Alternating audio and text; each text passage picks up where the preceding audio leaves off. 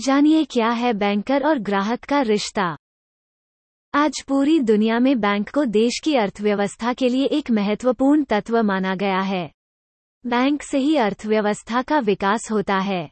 Banker और ग्राहक के बीच का रिश्ता विश्वास पर टिका होता है। अगर बैंक प्रणाली नहीं होती तो संपूर्ण विश्व की अर्थव्यवस्था हिल जाती। बैंकिंग प्रणाली से ग्राहक अलग अलग प्रकार की सेवाओं का लाभ उठा सकते हैं। सबसे पहले ग्राहक बैंक के साथ एक खाता खोलता है, तब वो एक फॉर्म भरता है। जब वो बैंक खाते में पैसा जमा करता है तो वो बैंक का लेनदार बन जाता है। बैंक कर्जदार हो जाता है। ग्राहक की जमा राशि से व्यापार करने के लिए बैंक स्वतंत्र होता है। बैंक उस पैसे को अपने हिसाब से कहीं भी निवेश कर सकता है और अगर ग्राहक उस पैसे को वापस लेना चाहता है तो उसकी भी एक प्रक्रिया निश्चित होती है। बैंकर और ग्राहक की परिभाषा।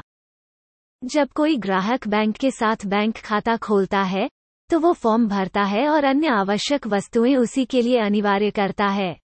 जब वो अपने बैंक खाते में पैसा जमा करता है तो वो बैंक का लेनदार बन जाता है। बैंक कर्जदार हो जाता है। उपभोक्ता की जमा राशि से आगे व्यापार करने के लिए बैंक के दायित्व पूरी तरह से अपनी पसंद पर निर्भर हैं। बैंक उस पैसे को अपनी सुविधा के अनुसार निवेश कर सकते हैं। यदि उपभोक्ता उस पैसे को वापस लेना चाहता है तो उसे निकासी की एक प्रक्रिया का पालन करना होगा।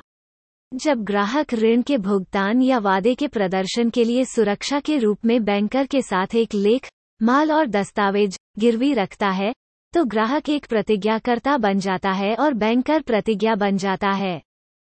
ट्रस्टी और लाभार्थी का संबंध जब कोई बैंक पैसे या अन्य मूल्यवान प्रतिभूतियाँ प्राप्त करता है तो बैंकर की स्थिति एक ट्रस्टी की होती है। दूसरी ओर, जब कोई बैंक धन प्राप्त करता है और विभिन्न क्षेत्रों में इसका उपयोग करता है तो बैंक लाभार्थी बन जाता है।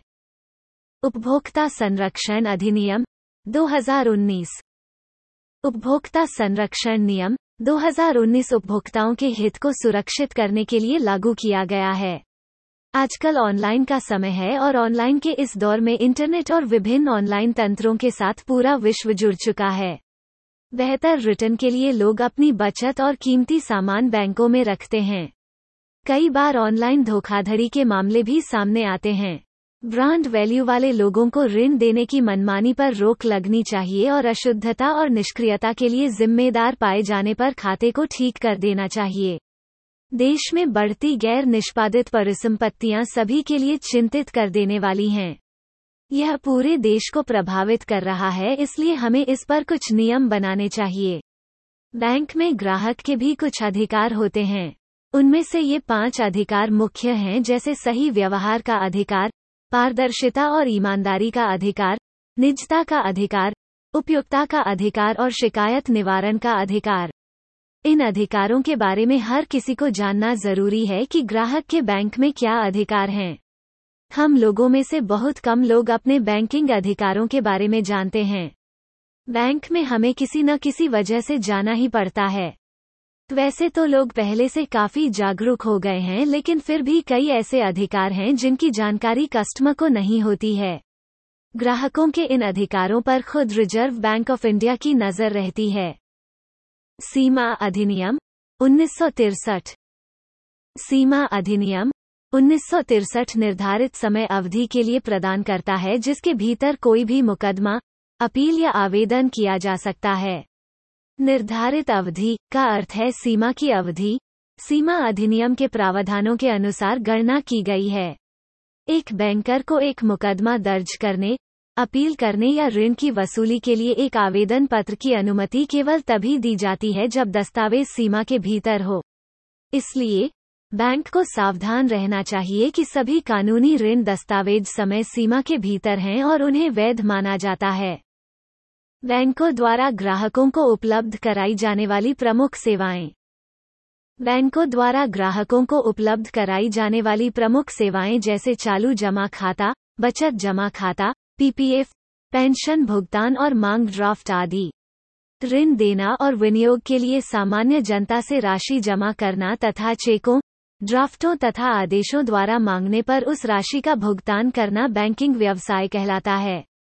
आर्थिक आयोजन के वर्तमान युग में कृषि, उद्योग एवं व्यापार के विकास के लिए बैंक एवं बैंकिंग व्यवस्था एक अनिवार्य आवश्यकता मानी जाती है। बैंकर और ग्राहक के बीच अंतर जब बैंकर ग्राहक से जमा स्वीकार करता है तो बैंक ऋणी हो जाता है और ग्राहक लेनदार होता है। बैंकर और ग्राहक के बीच अनुबंध। एक, ग्राहकों की तरफ़ से ड्राफ्ट और चेक प्राप्त करने की बाध्यता। दो, ग्राहकों को चेक उपलब्ध कराने का दायित्व। तीन, ग्राहकों के साथ लेनदेन के सभी समुचित रिकॉर्ड बनाए रखने की बाध्यता। चार ग्राहकों से किसी और ग्राहक के खाते के बारे में जानकारी न देना और न ही इस तरह की किसी भी प्रकार की गतिविधि में शामिल होना। पाँच, बैंक खाता खोलने के समय ग्राहक को बैंक से संबंधित सभी प्रकार की जानकारियों को उपलब्ध कराना और उससे संबंधित सभी कागजातों को उसके द्वारा दिए गए पते पर भेजना। छह विनियोग से संबंधित सभी प्रकार के कार्यों को संपादित करना और ग्राहकों को उनके बारे में बताना। हमारे पॉडकास्ट चैनल से जुड़े रहने के लिए धन्यवाद। आप हमारी website think with niche dot in पर अन्य श्रेणियों जैसे व्यापार, सफलता, मनोरंजन स्टार्टअप सिनर्जी स्थिरता, समाचार और उद्यमिता से जुड़े पोस्ट पढ़ भी सकते हैं।